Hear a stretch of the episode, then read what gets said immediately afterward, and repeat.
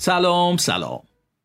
اگه کسی از شما بپرسه چرا گلای آفتاب گردون یا مثلا درختای هلو زخم معده نمی‌گیرن احتمالا اول با تعجب نگاش می‌کنید.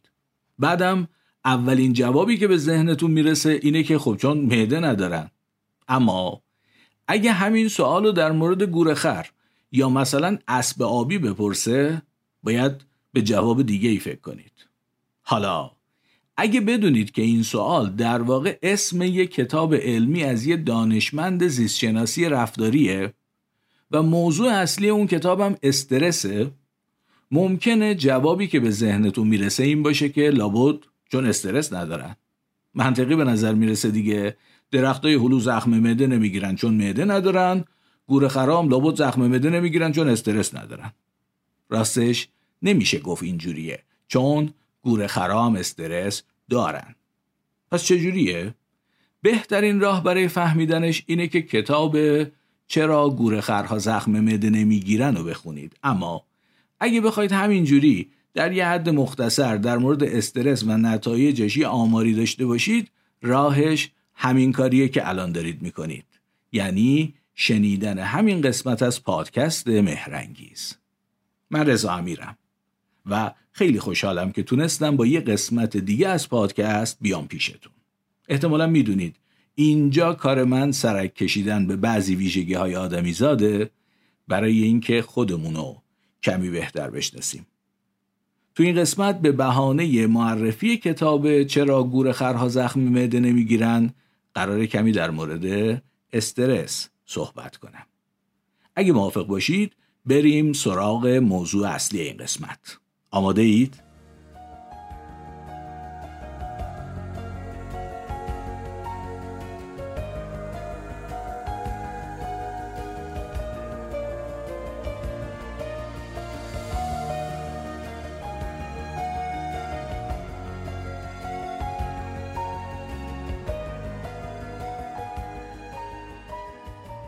پروفسور رابرت ساپولسکی استاد دانشگاه استنفورد در دیباچه کتاب چرا گورخرها زخم معده نمی‌گیرند می نویسه من در ابتدا تلاش می کنم معنای روشن از مفهوم مبهم استرس ارائه دهم و به ساده ترین شکل ممکن این نکته را آموزش دهم که چگونه انواع هورمون ها و بخش های مختلف مغز در پاسخ به استرس فعال می شوند. سپس بر رابطه بین استرس و افزایش خطر ابتلا به انواع خاصی از بیماری ها تمرکز خواهم کرد. البته طبیعیه که رابرت ساپولسکی اینا رو به فارسی ننوشته. من در واقع این بخش از دیباچه کتاب رو از ترجمه آقای محمد علی امام هادی که نشر نوین منتشر کرده خوندم. فکر می‌کنم معلومه که موضوع این کتاب گورخر نیست و در واقع قراره با خوندنش کلی چیز در مورد استرس در خودمون و تأثیر استرس بر خودمون یاد بگیریم. اینجوریه که عنوان کتاب در واقع یه بخش مستطر داره.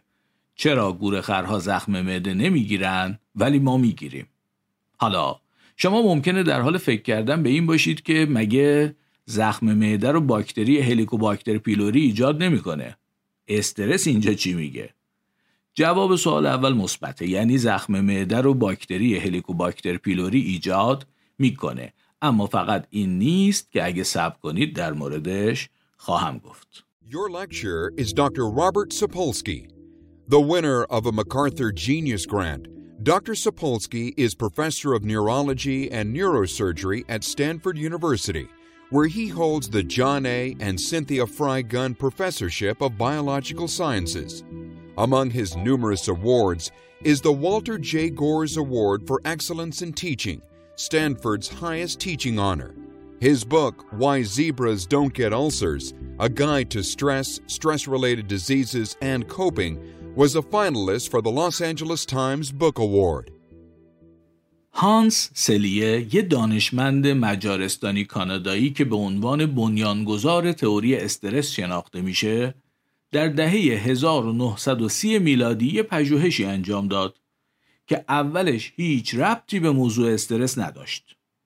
ماجرا این بود که یکی از همکاران این بزرگوار یه اصاره رو از تخمدان استخراج کرده بود و جناب سلیه برای بررسی اثر این اصاره تخمدان هر روز مقداری از اونو به یه سری موش بدبخت تزریق می‌کرد. چند ماه بعد بررسی این موشا نشون داد که دوچار زخمای گوارشی شدن قده های فوق کلیهشون هم به طور قابل توجهی بزرگ شده بود بافتای ایمنیشون هم تحلیل رفته بود اینجا احتمالا اولش سلیه با خودش گفته اوه اوه این اصاره تختان عجب بد کوفتیه اما کم که از جو اولیه آزمایشش اومد بیرون دید در نتیجه گیری عجله کرده و اینجا بود که یک گروه شاهد تشکیل داد. تعدادی موش دیگه با تزریق روزانه آب نمک. بعد از مدتی موشای گروه شاهد هم همون علائمو نشون دادن. زخمای گوارشی بزرگ شدن قده های فوق کلیه و تحلیل رفتن بافتای ایمنی. و طبیعی بود که سلیه به این نتیجه برسه مشکل از یه جای دیگه است و این علائم به خاطر اصاره تخمدان به وجود نیومدن. حالا فکر می‌کنید مشکل کجا بود؟ این برادر عزیزمون هانس سلیه هر چقدر که دانشمند خوب و دقیقی بود ولی متاسفانه در کار با موشای آزمایشگاهی افتضاح بود. اینجوری بود که تزریق روزانه‌ش به موشا حالا چه تزریق عصاره تخمدان بود چه آب نمک. پروژه‌ای بود شامل تعقیب و گریز با کلی صحنه های اکشن هیجان انگیز. هر روز سلیه بود و موش بود و یا شاید برعکس. طبیعی هم بود که وقتی بعد از کلی تعقیب و گریز یه موش بدبخت مادر مرده رو می‌گرفت موقع تزریق احتمالا حرص این تعقیب و گریزم سر موش بدبخت خالی می‌کرد. طبیعی هم هست که این بزرگوار چه در تزریق اصاره تخمدان چه در مورد آب نمک همین داستان رو داشت دیگه. و اینجوری بود که در واقع یه سرندیپیتی دیگه در دنیای دانش پیدا شد.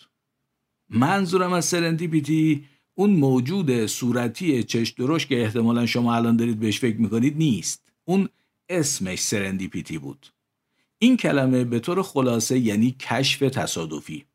یعنی پیدا کردن چیزی که انتظارشو نداریم چیزی که دنبالش نمیگشتیم. اگه باور نمی‌کنید مشکل خودتونه ولی می‌تونید کلمه serendipity رو همونجور که خونده میشه به انگلیسی سرچ کنید.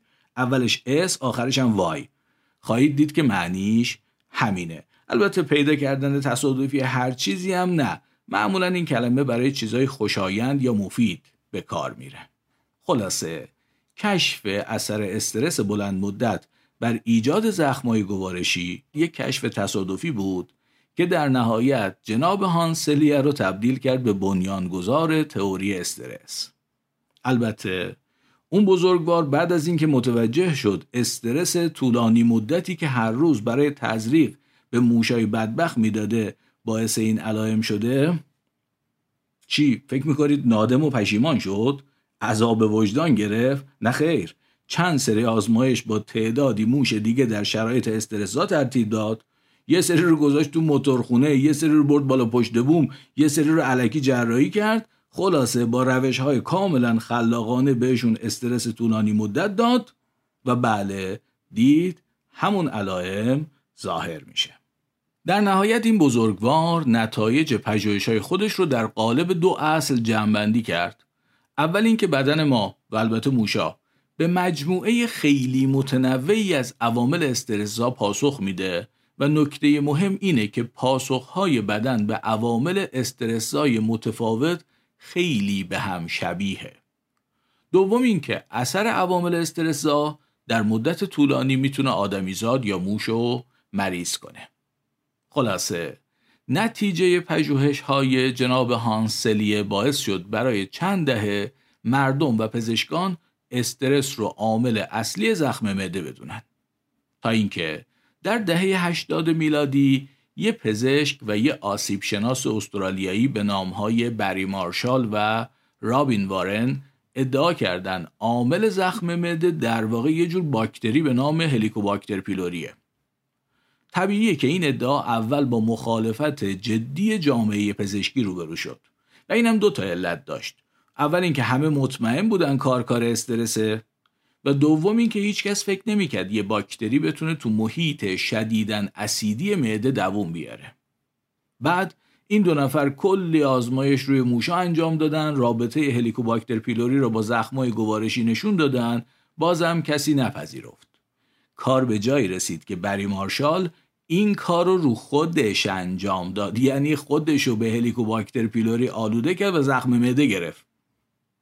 اگه فکر می‌کنید با این کار بری مارشال جامعه پزشکی عقب نشینی که سخت در اشتباهید.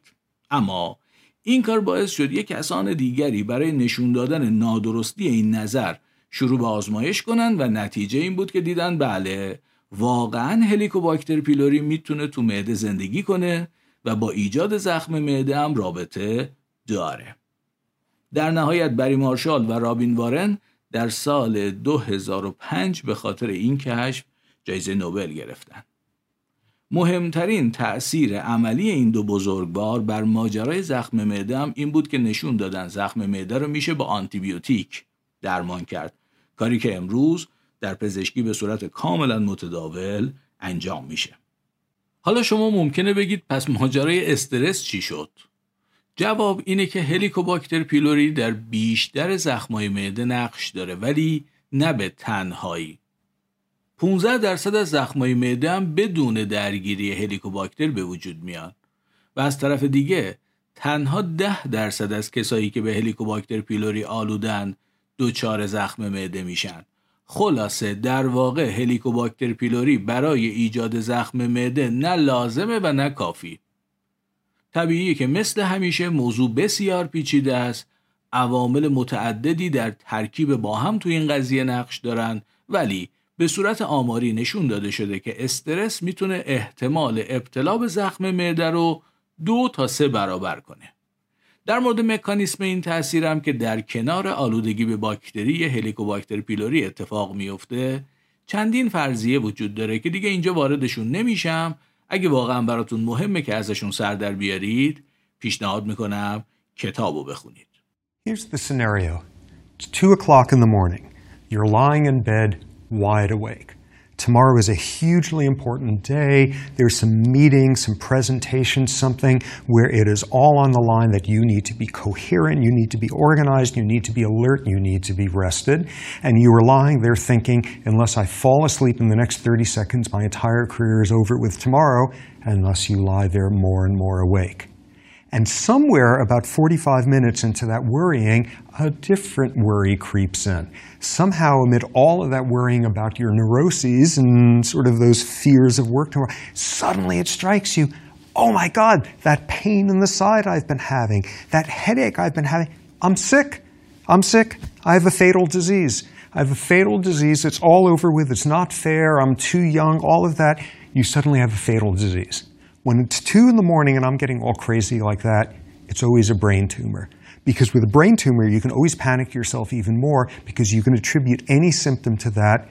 Maybe you're lying there thinking it's a heart attack or a stroke or some such thing. چیزی که شنیدید صدای پروفسور رابرت ساپولسکی بود که بخش ابتدایی فصل اول کتاب چرا گورخرها زخم معده نمیگیرن و روایت میکرد.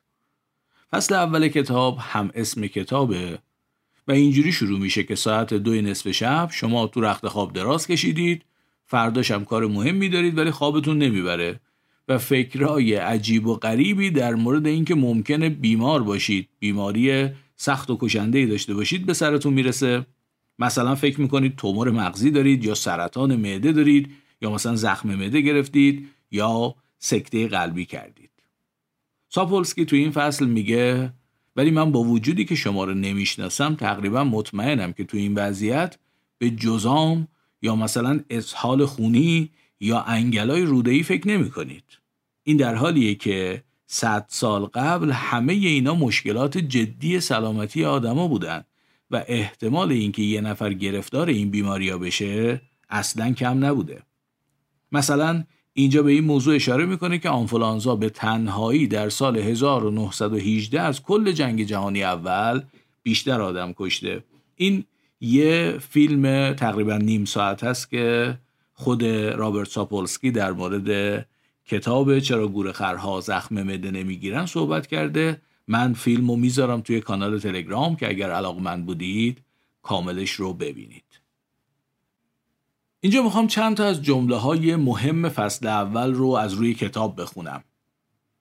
ما اکنون به اندازه کافی خوب و طولانی زندگی می‌کنیم که به آرامی از هم بپاشیم. متوجه اید که تاکید این جمله روی به آرامیه در گذشته بیشتر احتمال داشت بیماریایی بگیریم که سریع کلکمونو می‌کند ولی حالا با مشکلات سلامتی جدیدی روبروییم که این کار رو به آرومی انجام میدن. یاد اون جوکه افتادم که می‌گفت شهرداری رو دیوار نوشته بود سیگار به آرامی شما را می‌کشد. یکی هم زیرش نوشته بود ما هم عجله ای نداریم. کمی جلوتر کتاب میگه اساسا ما انسانها به اندازه کافی خوب و طولانی زندگی می‌کنیم و به اندازه باهوش هستیم که می‌توانیم انواع رویدادهای استرسا را صرفا در ذهن خود ایجاد کنیم. چند اسب آبی نگران این مسئله هستند که آیا سیستم تأمین اجتماعی قادر خواهد بود در دوران بازنشستگی به آنها کمک کند یا در اولین قرار ملاقات چه بگویند؟ از منظر تکاملی حیوانات استرس روانی پایدار اختراع مدرنی است که به طور عمده به انسان و سایر نخستی های اجتماعی محدود می شود. ما قادریم هیجانات بسیار شدیدی را تجربه کنیم که صرفاً محدود به افکارمان هستند. خب اینم یکی از جنبه های مهم مقایسه استرس بین ما و گوره خراست. باقی گونه های جانوری هم استرس رو تجربه می‌کنن ولی در مورد چیزای واقعی مثل پیدا کردن غذا یا خطرهای طبیعی که تهدیدشون می‌کنه مثلا شکارچی یه گورخر هرگز خودش تو مغز خودش برای خودش استرس تولید نمی‌کنه. و بهتر از من می‌دونید که آدمیزاد این کار رو خیلی زیاد انجام میده. و اما یه فرق خیلی مهم دیگه هم بین استرس ما و باقی جونورا وجود داره. برای اکثریت قریب به اتفاق جانداران در این سیاره استرس درباره یک بحران کوتاه مدت ایجاد می شود و پس از آن یا استرس تمام می شود یا شما تمام می شوید. شواهد متعددی نشان می دهند که بیماری های مرتبط با استرس به طور عمده ناشی از این واقعیتند که فعالیت سیستم فیزیولوژیک بدن ما برای پاسخگویی به شرایط اضطراری حاد تکامل یافته است اما ما با نگرانی بابت پرداخت وامهای بانکی روابط اجتماعی تبلیغات و افزایش حقوقمان آنها را ماها فعال نگه می داریم. امیدوارم متوجه معنای کلمه حاد باشید. در پزشکی حاد در مقابل مزمنه. یه بیماری حاد یه بیماریه که کوتاه مدته ممکنه شدتش زیاد باشه ولی مدتش کوتاهه در مقابل بیماری مزمن بیماریه که مدت طولانی ادامه پیدا می‌کنه الان دیگه باید ایده اصلی کتاب دستتون اومده باشه. روی کرده ما نسبت به استرس یکی از چندین ویژگی ماست که به خاطر تفاوت سبک زندگیمون با اجدادمون برامون مشکل ساز شده. برای اجداد ما مثلا در ده هزار سال پیش عوامل استرسزا و دوامشون و ذهنی یا واقعی بودنشون خیلی شبیه گوره خرا بوده. ولی امروز در حالی که ما از نظر مغز و ذهن فرق خاصی با اونا نداریم. گوره خرا رو نمیگم و اجداد ده هزار سال پیشمون رو میگم. شرایط زندگیمون به کل با اونا متفاوته و در نتیجه این تفاوت باعث میشه که امروز استرس های ذهنی و طولانی مدتی رو تجربه می‌کنیم که اونا تجربه نمی‌کردن. و نه اونا و نه ما نه اجداد ده هزار سال پیشمون و نه ما برای تحمل کردن چنین استرس طولانی مدتی سازگار نشدیم.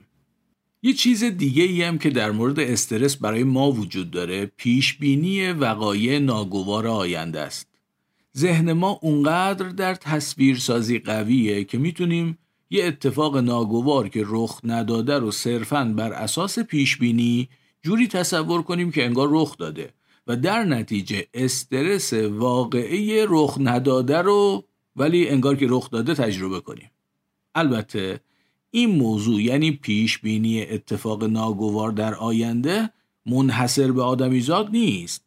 مثلا اگه چند تا شیر دارن به یه گوره خر نزدیک میشن این بزرگوار می‌تونه پیش بینی کنه که احتمالا چی در انتظارشه.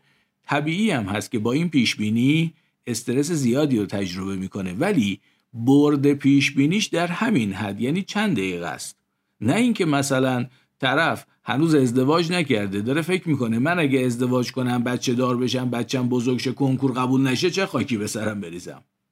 یکی از دلایلی که گورخرا زخم معده نمی‌گیرن اینه.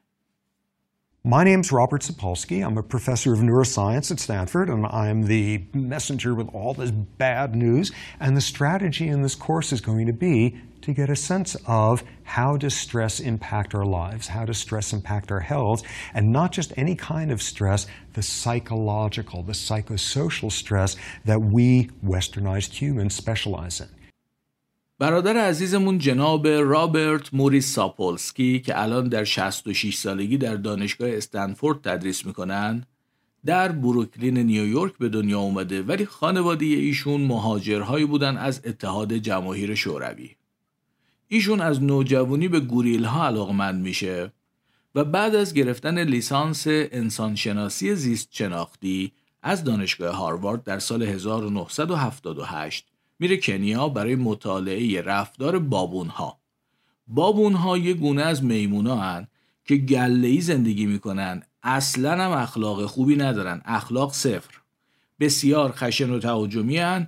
به شدت توی گلهشون سلسله مراتب بالا و پایین وجود داره. اونی که مرتبه بالاتری داره می‌تونه غذای اون یکی رو بگیره. غذای اون که مرتبه پایین تری داره یا هر کار دیگه دلش خواست باش می‌کنه. همه جور فسق و فجور و وحشیگری و اینجور برنامه ها هم براشون روتینه. خلاصه جناب رابرت ساپولسکی تا اواسط دهه 90 میلادی سالی چند ماه می‌رفته کنیا و روی یک گروه از بابون ها مطالعه می‌کرده. توی همین دوره یه مشاهده خیلی ویژه هم داشته که توی کتاب به این شکلی که می‌خوام بگم نیومده ولی خیلی به نظرم جذابه و دوست دارم کمی در موردش صحبت کنم. ماجرا از این قراره که یه گله ای از بابون ها بودن که ساپولسکی و همسرش روی اونها کار می‌کردن و اینا نزدیک یه اقامتگاهی زندگی می‌کردن که توریستای خارجی میومدن اونجا. نزدیک این اقامتگاه هم یه جایی بوده که زباله های توریستا رو میریختن اونجا. بابونای این گله هم صبح اول وقت می‌رفتن اونجا توی زباله های اقامتگاه دنبال غذا میگشتن. همونجور هم که گفتم بابونا خیلی وحشی و بی اخلاقن اصلا به فکر همدیگه نیستن. اگه چیز خوبی گیر بیاد از دست همدیگه می‌گیرن میجنگن با همسرش. در نتیجه اگه غذای خوبی وجود داشته باشه تو اون زبال دونی گیر وحشی ترین نرها میاد. اما سال 1983 ظاهرا یه چوپان محلی یه گاو مبتلا به سل رو میفروشه به مسئولین اون اقامتگاه. خلاصه زایعات جنازه این گاو بیمار تو زبال دونی گیر کیا میاد؟ وحشیترین نرهای گله بابونهای مورد مطالعه ساپولسکی. قلدرترین وحشیترین نرها گوشت گاو بیمار رو می‌خورن همشون سل می‌گیرن میمیرن. یعنی نصف نرای گله که از بقیه وحشیتر و بیملاحظه تر بودن از گله حذف میشن.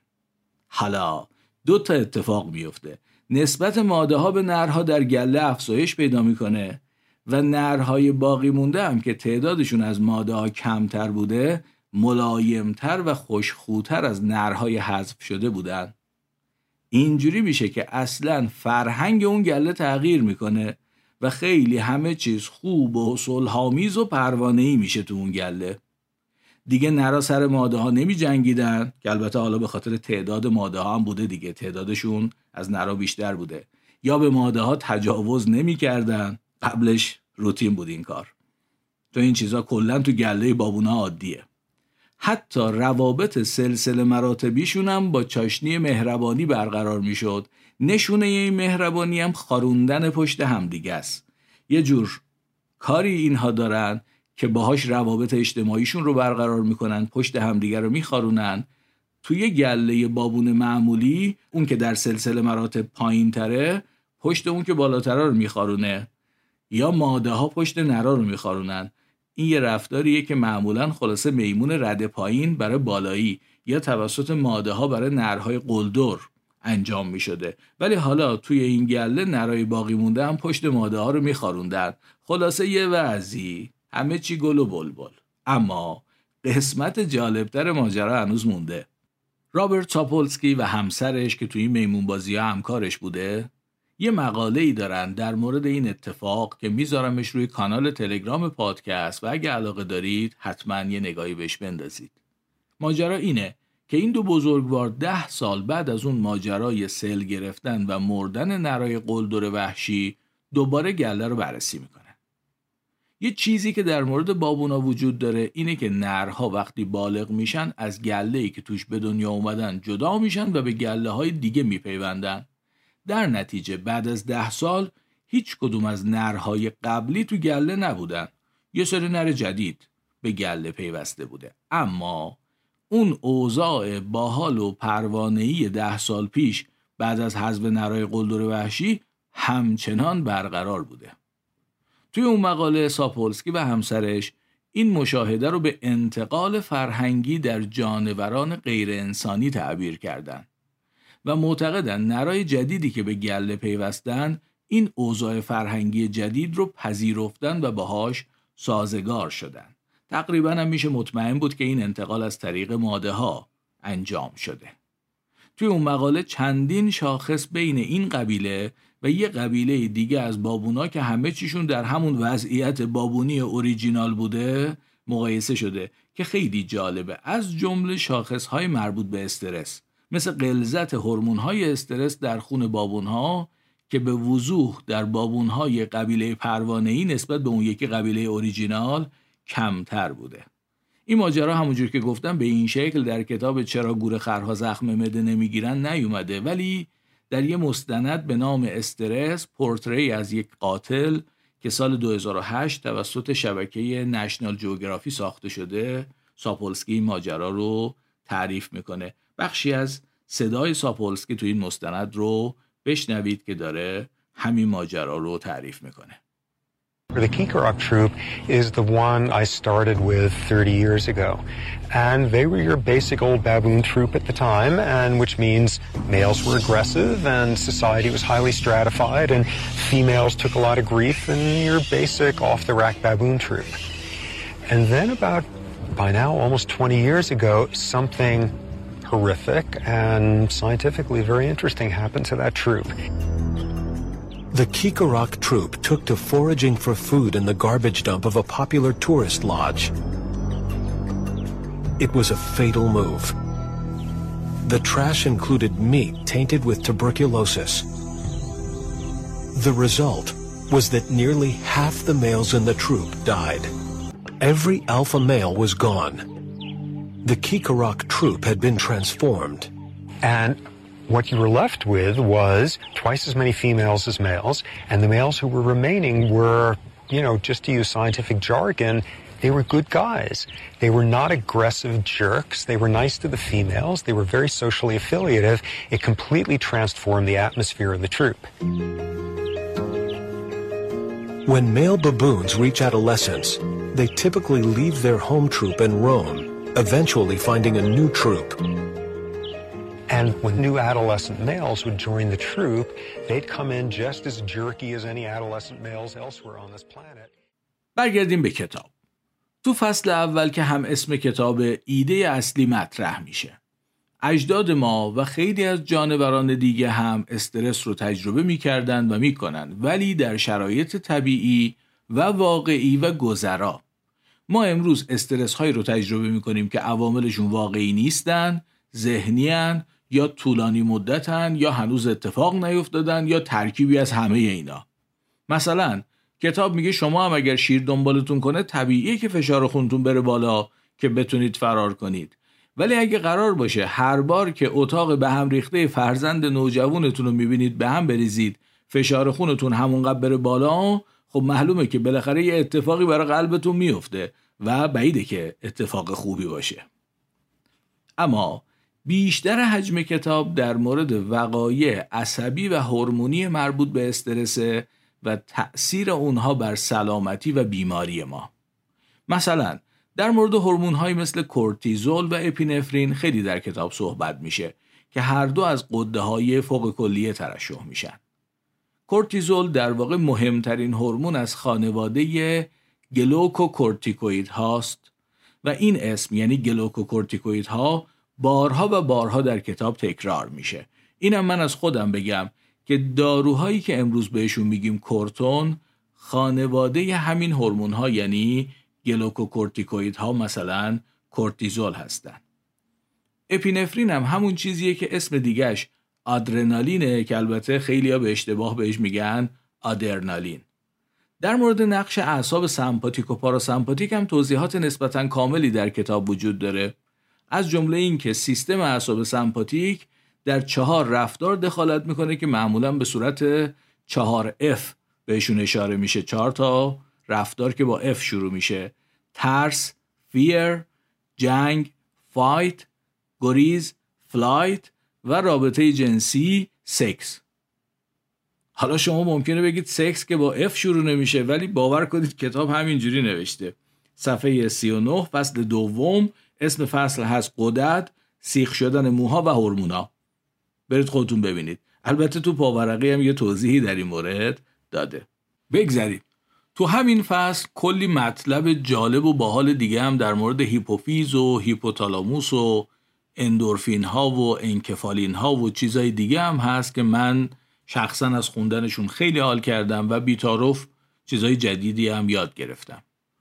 از فصل سوم ولی دیگه کتاب وارد ماجراهای مربوط به بیماری ها میشه و به تفصیل در مورد بیماری ها و مشکلات مختلف و ارتباطشون با استرس می‌خونیم. طبعا دیگه اینجا نمی‌تونم وارد همه این جزئیات بشم. کتاب تقریبا 500 صفحه است. فقط اسم فصلها رو براتون می‌خونم که بدونید در مورد چی هن. فصل اول که گفتم هم اسم کتابه چرا گورخرها زخم معده نمی‌گیرن؟ فصل دوم قدرت سیخ شدن مو و هورمون ها از فصل سه که وارد ماجرای بیماری ها میشه سکته مغزی حملات قلبی و مرگ وودو. این وودو حالا نمی‌دونم تلفظش هم دقیقا چیه. یه جور نفرینه در قبایل مثلا آفریقایی که یه جادوگری دارند بعد یکی که لازم حذف بشه یه نفرینش می‌کنن. این بهش میگن وودو. یه جور عروسکی تا جایی که من می‌دونم درست می‌کنن. این عروسکی رو سوزن می‌زنن. بعد واقعا معتقدن که اون شخص اینجوری بهش آسیب می‌رسه و میمیره. که حالا ساپولسکی اینجا بررسی می‌کنه که اگر واقعا چنین کسی بمیره این نتیجه چی می‌تونه باشه؟ چون حالا اون سوزنا که به اون عروسک زدیم که طبعا اینو نکشته که. فصل چهار استرس متابولیسم و انحلال دارایی های شما. فصل پنج زخم معده دویدن ها و ساندیفاج داغ. این ساندیفاج داغ یه جور دسر بستنی مانند یه همچی چیزیه. منم اینجا باش آشنا شدم. کوتولگی و اهمیت مادران رابطه جنسی و تولید مثل ایمنی استرس و بیماری استرس و درد استرس و حافظه استرس و خواب خوش شبانه پیر شدن و مرگ. چرا استرس روانی استرس زا است؟ استرس و افسردگی شخصیت خلق و خو و پیامدهای مربوط به استرس آنها معتادان معتادان به آدرنالین و لذت. این آدرنالین آدرنالین غلطه. نمایی از پایین و فصل آخر کتاب مدیریت استرس. اینجا می‌خوام یکم از کتاب خارج بشم و از دو تا تحقیق در مورد استرس بگم. اولی رو من تو یکی از درس گفتارهای دکتر آزرخش مکری شنیدم. اسم اون درس گفتار هست وقتی با استرس غذا می‌خورید. من خودم این پژوهش رو نخوندم و پیشنهاد می‌کنم اون درس گفتار دکتر مکری رو بشنوید که بر اساس اون پژوهش میگن یه غذای یکسان با کالری و چربی زیاد برای کسانی با سطوح استرس متفاوت از نظر بالا بردن سطح کلسترول و اسیدهای چربی اشباع شده فرق می‌کنه. خیلی حرف عجیب و مهمیه ها. ما معمولا فکر می‌کنیم برای اینکه مثلا کلسترولمون یا تریگلیسیریدمون نره بالا باید غذای کمچرب بخوریم که البته اینم کار خوبیه. اما اون پژوهش نشون داده که با خوردن غذای یکسانم این داستان برای کسی که استرس داره و کسی که نداره می‌تونه تفاوت داشته باشه. یعنی حالا شما می‌تونید به جای اینکه انقدر به غذاتون فکر کنید یه ذره روی استرستون کار کنید.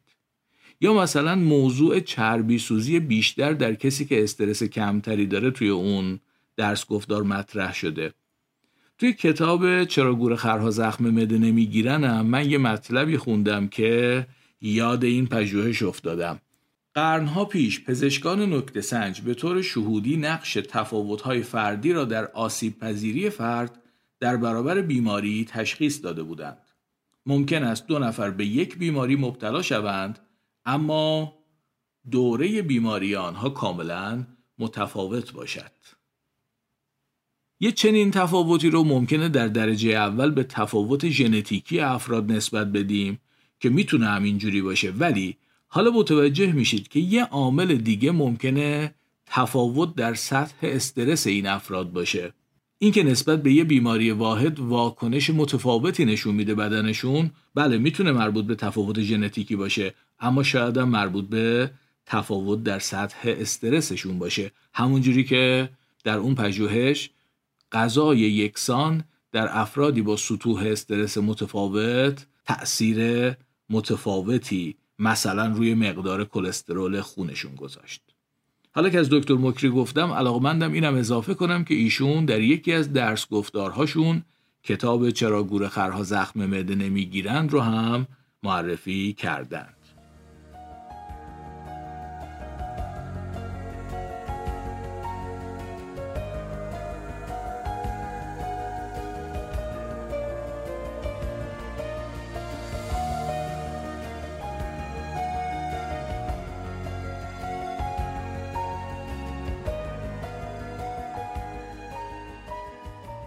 پژوهش خارج از کتاب دیگه ای که می‌خوام ازش صحبت کنم در سال 2009 توسط دکتر دیوید لوئیس در دانشگاه ساسکس انجام شده و نتیجهش به طور خلاصه اینه که مطالعه یکی از بهترین راه های کم کردن استرسه.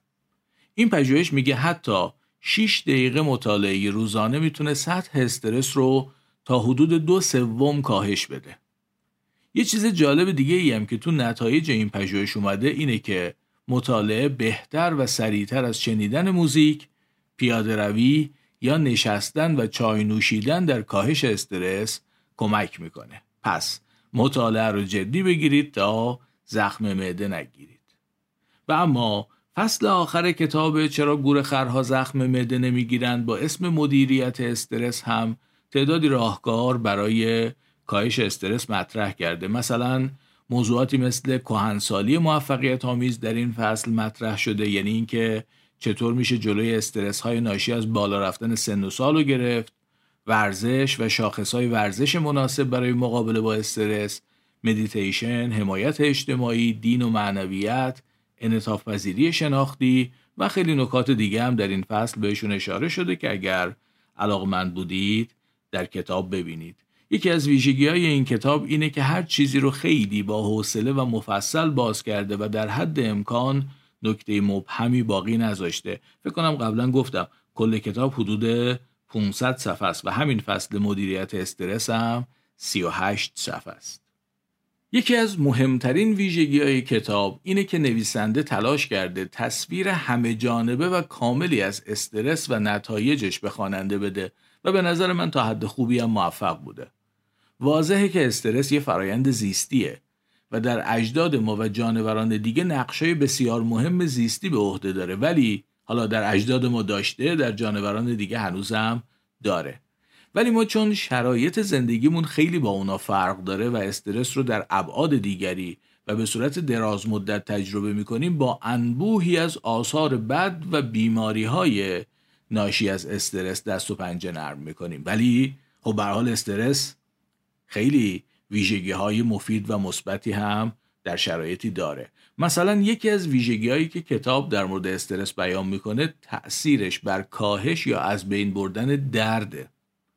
بدیهیه که برای یه گوره خر وقتی شیر بهش حمله می‌کنه و در حالی که زخمی شده داره فرار می‌کنه خیلی بهتره که درد زخمش رو احساس نکنه تا بتونه شانس بیشتری برای نجات پیدا کردن داشته باشه.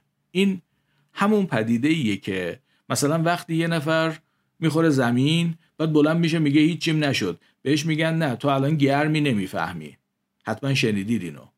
کتاب از یه متخصص بیهوشی در زمان جنگ جهانی دوم میگه که در مقایسه سربازان مجروح در صحنه جنگ با غیر نظامیایی که مثلا تو تصادف شهری دچار آسیب جدی شده بودن می‌بینه فقط 33 درصد از سربازا که آسیب جدی جنگی داشتن درخواست مورفین داشتن. در حالی که این آمار در مورد آسیبای مشابه افراد غیر نظامی در تصادفات شهری تقریبا 80 درصد بوده. امیدوارم متوجه تفاوت این دو گروه هم باشید. یعنی بین سربازا تو میدون جنگ و اونی که تو شهر تصادف کرده. در تصادف شهری فرد آسیب دیده خیلی به کمک دیگران امیدواره که بیان نجاتش بدن. ولی سرباز آسیب دیده تو میدان جنگ احتمالا با خودش واسه نجات خودش یه کاری بکنه. و اگه قرار باشه درد شدید متناسب با آسیب شدیدی که بهش وارد شده رو احساس کنه ممکنه این درد جلو یک کاری که او باید برای نجات خودش انجام بده رو بگیره. من زمان دانشجوییم یه تحقیقی در این مورد داشتم در مورد موضوع بیدردی در چنین شرایطی بعد از حادثه. و اون موقع یه پژوهشی خوندم که در مورد این بیدردی به سه تا ویژگی اشاره کرده بود. اولیش این که شخص با علم کامل به بلایی که سرش اومده درد و احساس نمی‌کنه. مثلا دستش کنده شده می‌دونه هم که اینجوری شده ولی درد نداره. دوم این که همین شخص و وقتی مثلا بهش آمپول می‌زدن درد سوزن رو احساس می‌کرده. و سوم این که فردای اون روز وقتی مجروح منتقل می‌شده به پشت جبهه مثلا تو بیمارستان همشون صد درصدشون درد مورد انتظار شرایطشون رو احساس می‌کردن. البته توجه کنید که من این پژوهش رو دهه هفتاد خوندم. الانم دارم از حافظه اینا رو میگم در نتیجه ممکنه این اطلاعات از دقت علمی کافی برخوردار نباشه. یه آزمایش جالبی که در کتاب در مورد این بیدردی اومده آزمایش صفحه داغه که مثل خیلی از آزمایش روی موشای بدبخ انجام میشه. موشو می‌ذارن روی یه صفحه‌ای که به تدریج داغ میشه و با دقت زمانی رو اندازه گیری می‌کنن که طول می‌کشه موش برای اولین بار پاشو ورداره که نشون میده حرارت صفحه داره براش غیر قابل تحمل میشه. حالا میان اول موش رو تحت استرس قرار میدن مثلا میندازنش تو آب یا در معرض بوی گربه قرارش میدن. دوباره آزمایش رو تکرار می‌کنن. این موشای استرس کشیده داغ شدن سفر رو تا مدت بیشتری تحمل می‌کنن که احتمالا نشونه بیدردی ناشی از استرسه. این بیدردی یا حالا بهتره بگم کاهش درد مکانیسمای شیمیایی درونی مهمی هم داره که بعضی از اونا شناخته شده. مثلا ترشح اندورفین ها که در کتاب مطالب خوبی در موردشون اومده و ارتباط این موضوع با طب سوزنی در واقع با کاهش درد در طب سوزنی و اثر دارونما بر درد هم در کتاب چرا گورخرها زخم معده نمی‌گیرن بررسی شده. راستش خیلی از چیزهایی که توی این کتاب خوندم واقعا برای من جالب بودن و علاقمندم که در مورد تعدادی از اونا تو قسمت های بعدی پادکست صحبت کنم. مثلا ارتباط استرس با فرمای بدنی سیب و گلابی که اگه یادتون باشه تو قسمت دوازدهم من از این فرمای بدنی صحبت کردم. یا مثلا مورد عجیب دستگاه تناسلی کفدار که من اصلا نمی‌دونستم قبلا و حتما می‌خوام در موردش تحقیق کنم. چیزای دیگه ای هم هست. مثلا رابطه استرس و سرطان رابطه استرس و افسردگی و یه چیز خیلی جالب. چرا ما نمی‌تونیم خودمون رو قلقلک بدیم؟ اینا چند مورد از ده ها چیز جالبی هستن که در کتاب چرا گوره خرها زخم مده نمی‌گیرن خوندم و امیدوارم یه وقتی بتونم در موردشون مطالعه کنم و نتیجه مطالعاتم رو برای شما تعریف کنم.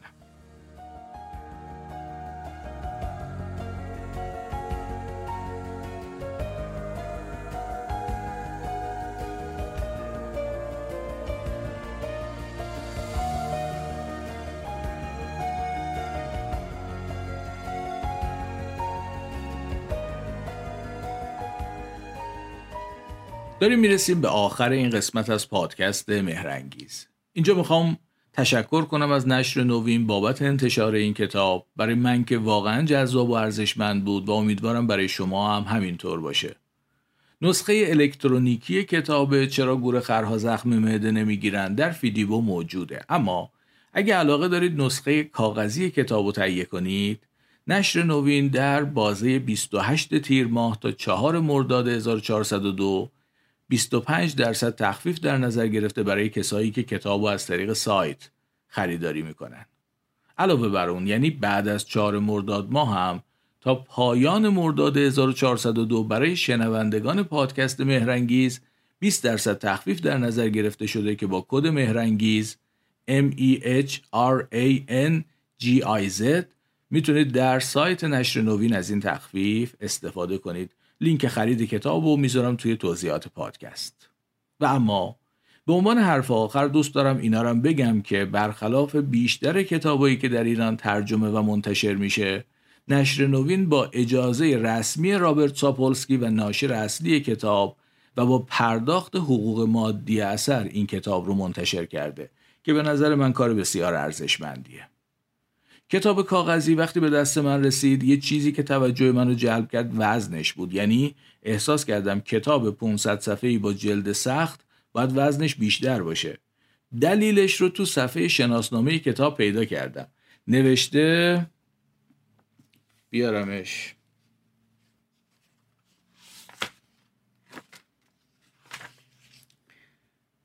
تعهد ما به پایداری محیط زیست. کاغذ بالکی کاغذی سبک، خوشرنگ و زیست محیطی است که در کشورهای بارانخیزی همچون سوئد و فنلاند تولید می شود و مخصوص چاپ کتاب است. ما نیز کتاب های نشر نوین را روی این کاغذ ها چاپ می کنیم تا علاوه بر ساختن تجربه خوب مطالعه برای خوانندگان با همگامی در جهت حفظ محیط زیست نیز برداریم. اینم از ماجرای کاغذ بالکی که یکی از چیزهایی بود که من از این کتاب یاد گرفتم قبلا نشنیده بودم. این کاغذ یه رنگ کرم باحالی داره که خودتون باید ببینید به نظر من خیلی زیباست. خلاصه رسیدیم دیگه به آخر آخرش. معرفی کتاب چرا گور خرها زخم معده نمی‌گیرن. ممنونم که شنیدید و امیدوارم خیلی زود با یه قسمت دیگه از پادکست مهرنگیز بیام پیشتون. البته اگه زنده بودم و شد. شما هم لطفا تا اون موقع مراقب خودتون و خوبیاتون باشید. دوباره باز خواهم گشت در گلخانه ها را. باز خواهم کرد تمام آسمان را. آبی پرواز خواهم کرد. تو را در کوچه های کودکی آواز خواهم کرد. دوباره باز خواهم گشت دوباره باز خواهم گشت. تمام قفل ها رو باز خواهم کرد. از آن جایی که ماندم ناتمام آواز خواهم کرد.